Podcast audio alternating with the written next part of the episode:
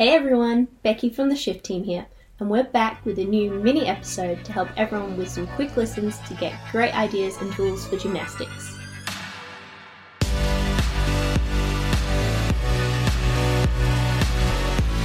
Seven reasons you can't get your splits and exactly how to fix them. Are you struggling to get your splits down no matter how much you stretch? We can help you solve this problem in this mini podcast episode. What's up, everybody? Welcome back. My name is Dave Tilley, and today, if you are someone who is trying to work on your splits, or you work in gymnastics, or ballet, or cheerleading, or dance, and you are struggling to get your splits, we are going to have a deep dive into what you can do about it and how to help out, right? Splits and kind of, again, jumps and leaps and dance, choreography, everything else for those kind of aesthetic sports. Uh, if you are a medical provider who has followed this as well, make sure you check this out because a lot of the stuff is going to be what you need to help them with when they get back, maybe after a hip injury or a back injury or something of that nature. Number one, by far the biggest thing that you're gonna do, maybe wrong from the beginning, is not get a specific screen to figure out what is going on. And it may look like a very simple kind of motion to do a split or something of that nature, but there's actually a lot of things that have to go well for you to do a proper split. So as we'll talk about, has to be really good soft tissue flexibility, right? So the hamstrings on the front leg, the, the quad and the hip flexor we'll talk about in the back leg, but also you need to have really good core control. You can't be in too much of an arch or too much of a, a different position. That might influence your flexibility of your legs. You also need to have really good strength to support that position, and you have to have an underlying bone setup that allows you to do these things properly and not stress certain parts of your hip joint. Get a good screen. If you had no good medical provider who can look at the way your hips move, look at different soft tissues, we'll allude to some of those today that are screens that I really like to do. That's gonna be way more important. Trust me, as someone who's worked with hundreds and hundreds of elite gymnasts and ballet dancers and cheerleaders and Cirque du Soleil or circus performers,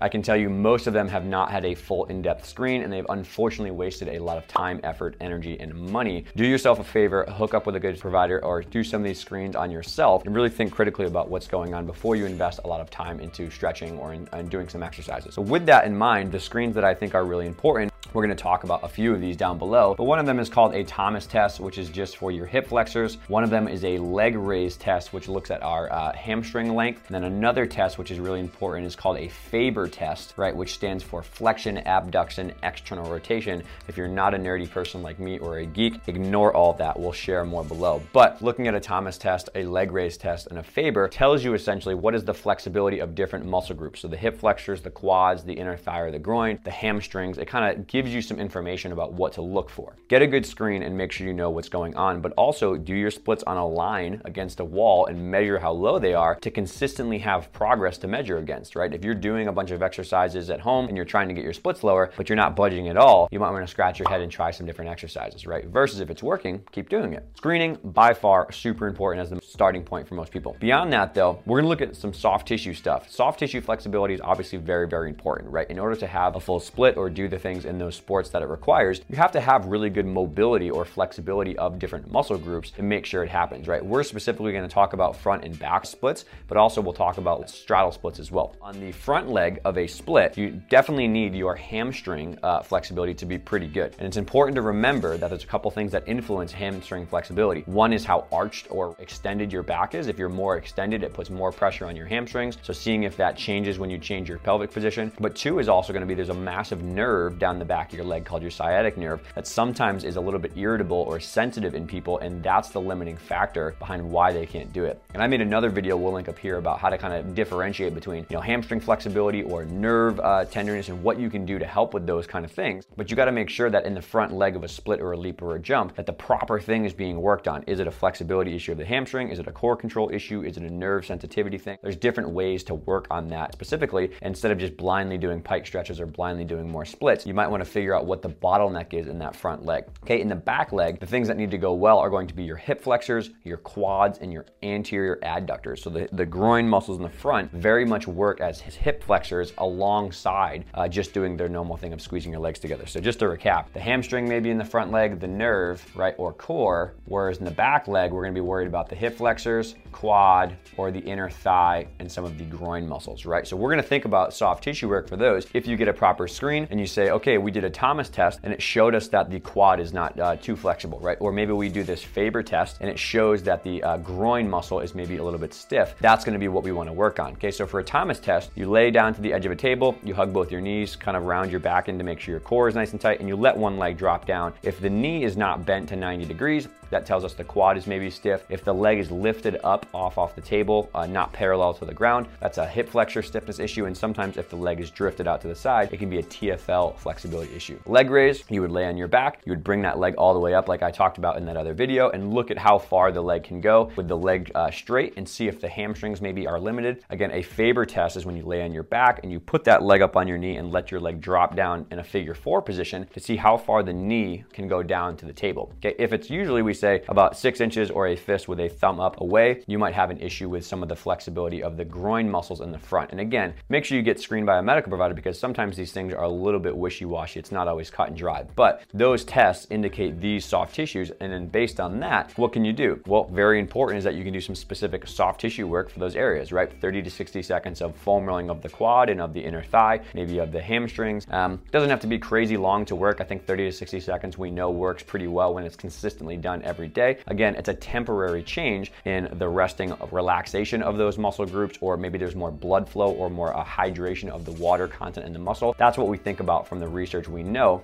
Also, again, not of a, if you're not a geeky person like me, ignore it, but uh, neuromodulating tone is what we think is happening over time when we foam roll. It just desensitizes the muscle and makes it relax so we can then move on to specific stretching or strength and conditioning and actually do things to make those things stick over time. If you kind of screen those things out and find out what's going on, you say, oh, the front leg is definitely my hamstrings are stiff, back leg, maybe my quad is a little bit tight. Foam roll those areas for 30 to 60 seconds uh, every day, and we're gonna continue that with some stretching, but that's the first thing we wanna do. Then we wanna think about what can we do to specifically stretch the muscles and not the actual hip joint. And this is something that I, again, I work with a lot of elite gymnasts, a lot of ballet dancers. Something I'm constantly educating them on is how to make sure they are stretching the soft tissue and they are not putting extra pressure on the ligaments or the joint capsules or some deeper structures in the hip called the labrum. Some stretches look really impressive, but they're not specific to the things that we screened about to make sure that they're an issue. Again, on the front leg in a, in a front split, right, what could be uh, the issue here? Well, we talked about we could have the hamstring and stuff. We could have some of the different uh, core influences. If it's the hamstring for soft tissue work though, what I really like is a leg lower, right? So I'll just put LL. A leg lower is when you lay on your back, you use a strap or you hold your leg on the top side to be straight and you slowly let your leg drop down, hold it for a couple seconds and then come all the way back up. The reason we like this is one, it allows for proper core positioning and proper leg positioning, but also it allows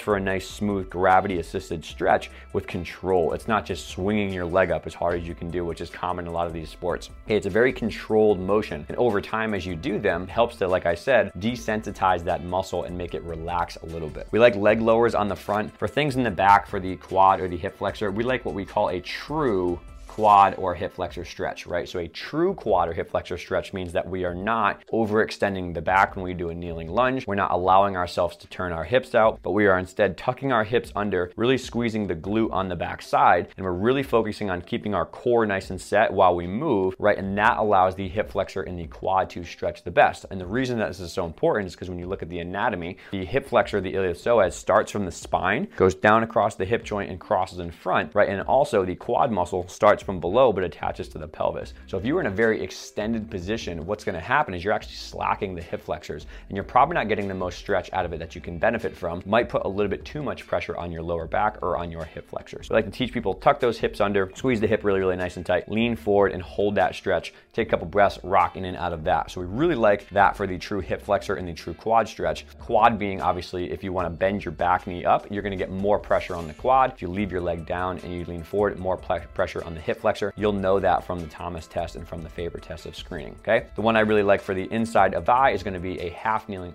adductor rock. So kneeling position, legs out at 45 degrees, squeezing the core tucked under, squeezing the glute, rocking to the side, right? And letting yourself extend out sideways is going to put more stretch on the adductors or the groin muscles in the front of your hip, okay? So we really like that. Those are called half kneeling dips right? And again, we'll link up some videos for everyone to follow along. We have plenty of these on our YouTube channel if you wanna look at the exercises, but you can hopefully see now how it's a little more critical thinking behind what we're doing. Screen these things out, do some targeted soft tissue work, do some targeted specific stretching work, and then lastly, we know from some good research studies that eccentrics actually do hopefully over time make some elongation of the muscles. Stretching, soft tissue work, stuff like that. I, am a manual therapist. I do a lot of cupping and hands-on work. I do some other stuff, dry needling, you know, all sorts of things. They're not permanently making changes in the length of a muscle. We think that they are relaxing that muscle, and especially with stretching and soft tissue work over time, you might just be getting that muscle to be more comfortable with the discomfort of a stretch, and it relaxes over time and gets used to it, right? And so, nerd alert, right? If you don't want to hear this, no worries. But what we think is happening, and we know this from other literature studies, is we are desensitizing what are called nociceptors, right? Those are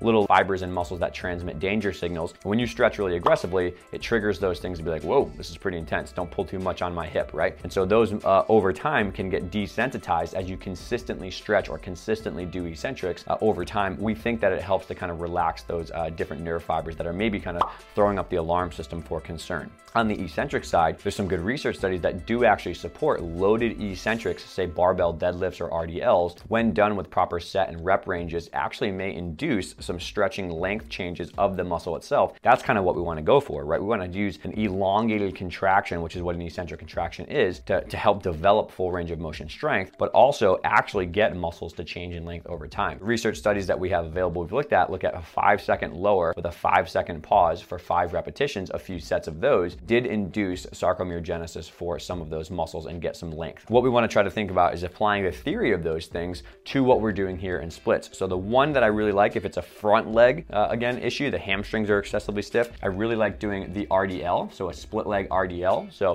putting two weights in your hands, kickstand, five second lower, five second pause at the bottom, and then coming up with two legs. So just going down on the eccentric slowly, helping to load the hamstring and hopefully get some nice length there. If we are having a problem with the back leg, so maybe we're thinking about the hip flexor, the quad, the groin, I really like doing split squats, right? Specifically though, rear foot elevated, right? So RFE split squats, right? So what we do is we put our back leg up on a, on a uh, bench or on a box, two dumbbells in our hands, slowly lower that eccentric component all the way down for five seconds, hold the bottom for five seconds, and then we kind of put our foot down on the ground, stand back up all the way, right? Just using the lowering of that kind of position that we're trying to work on should feel a really good stretch in the quad and the hip flexor on that back leg. Split squats are really great. RDLs are really great as well. And then one thing we really like to do is using sliders. Putting your hands between two boxes if you're trying to get a split, putting your front leg on a slider, really squaring those hips up. And again, five second lower, five second hold at the bottom, pop back up. Taking a step back and think about what do I actually do in a circuit when I warm up? Well, you can combine these things after you get your screen, whatever you find in the soft tissue stuff, 30 to 60 seconds there. Whatever you find in the soft tissue stuff, 30 to 60 seconds of specific stretching with proper technique, and then doing five repetitions of a five second lower, five second hold with some of these exercises that kind of fit your profile of what you need. Doing that every single day and then testing and retesting to see if you're making progress will probably get you really good uh, results just by that nature versus just statically stretching for 20 minutes, which then has support in the research research, consistent stretching,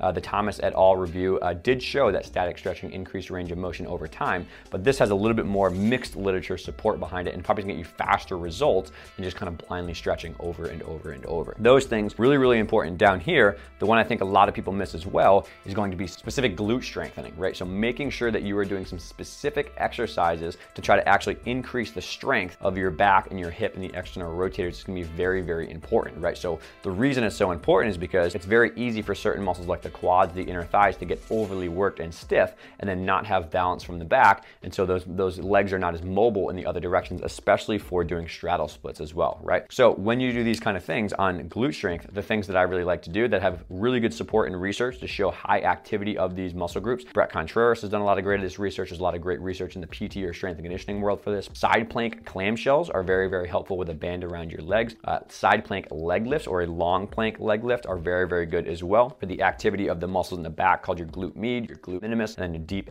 external rotators as well. And then lastly, the hip lift. A single leg hip lift is very, very good to get strong activity of the glute max, which is also, again, a way to balance all these things together. If you're thinking about trying to get a full split or a full jump or for a leap, it's not just about the flexibility, it's about the strength of your core and your glute muscles to work together to lift your legs into a positive angle that you want, not just relying on gravity or swinging your legs very hard. Again, with these kind of set and repetitions. We kind of like to do three to four sets of eight to 12 reps of a few exercises. Again, only because that's a good hypertrophy rep range uh, that will help actually grow these muscles over time. So we try to think about that. And then from here, once we kind of have our foundation of what we're doing every day, we also want to add in some active flexibility drills. I think that is something a lot of people think about, but they jump to that step way ahead of thinking critically about these first four steps, and they really spend a lot of, uh, unfortunately, time wasted on not making good progress here before doing that. So if you're someone who is a little bit on the mobility side stiffer, do this first and then maybe add in some active flexibility drills. Or if you're someone who is maybe not really stiff at all, you're just hyper mobile, you're very naturally mobile and naturally flexible, but you still can't seem to have a good split or have a good leap or whatever else it is for your, your sport. Maybe you just focus more on the strength and the active flexibility side of things and you're not doing as much on the passive stretching side of things. So over here on the side, there's tons of great active flexibility drills that we have on our, our, um, our YouTube channel for you guys to check out. But I really like band assisted kicks. I really like doing some split squat jumps. I really like doing some uh, lift and pauses and holds, some things on your stomach to do some like, on, sorry, on your back to put your foot up, lift your leg up and kick called a leg driver.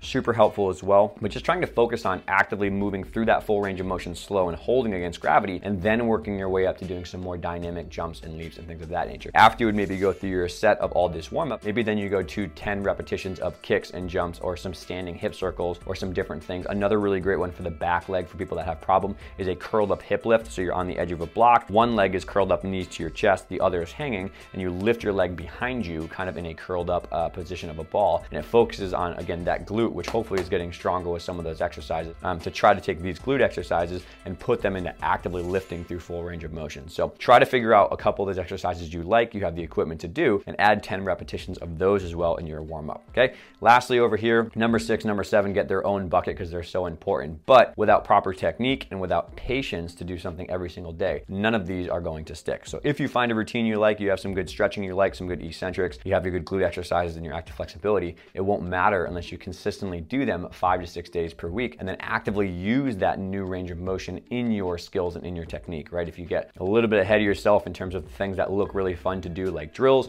and you're just doing some technique work or you're just doing some big skill work, but not the base found behind it, that's gonna be a problem. Have a lot of technique in mind, have a lot of really good basics in mind, and then also make sure it's patience, right? These things do take three to four weeks sometimes to make significant changes over time. Again, use that screen over time and use the medical provider or a strength coach or someone who's really good with this kind of stuff. Check out why you are making progress or why you are not making progress. Hopefully that gives you guys a lot of a little wrap up here. I think it'll be really valuable for people. Hope you guys enjoy this and have a wonderful day.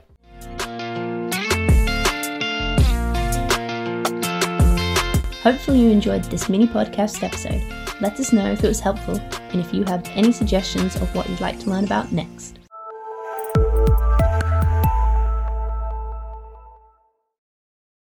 Hey everyone, thanks for listening to that episode. I hope that you really enjoyed it and got a lot of value out of it. I just want to let you know before we sign off here that a couple things we'd love you to do. So, one is please just make sure that you rate and review the podcast on iTunes or Spotify or Stitcher, wherever you're listening, because that really does help the episode grow quite a bit. And then, second, if you really enjoyed this episode, we would love if you left us a review as well and told us what you liked about it. You know, what information was useful, what things were not useful, would you like to know more about, what guests you want to have on in the future.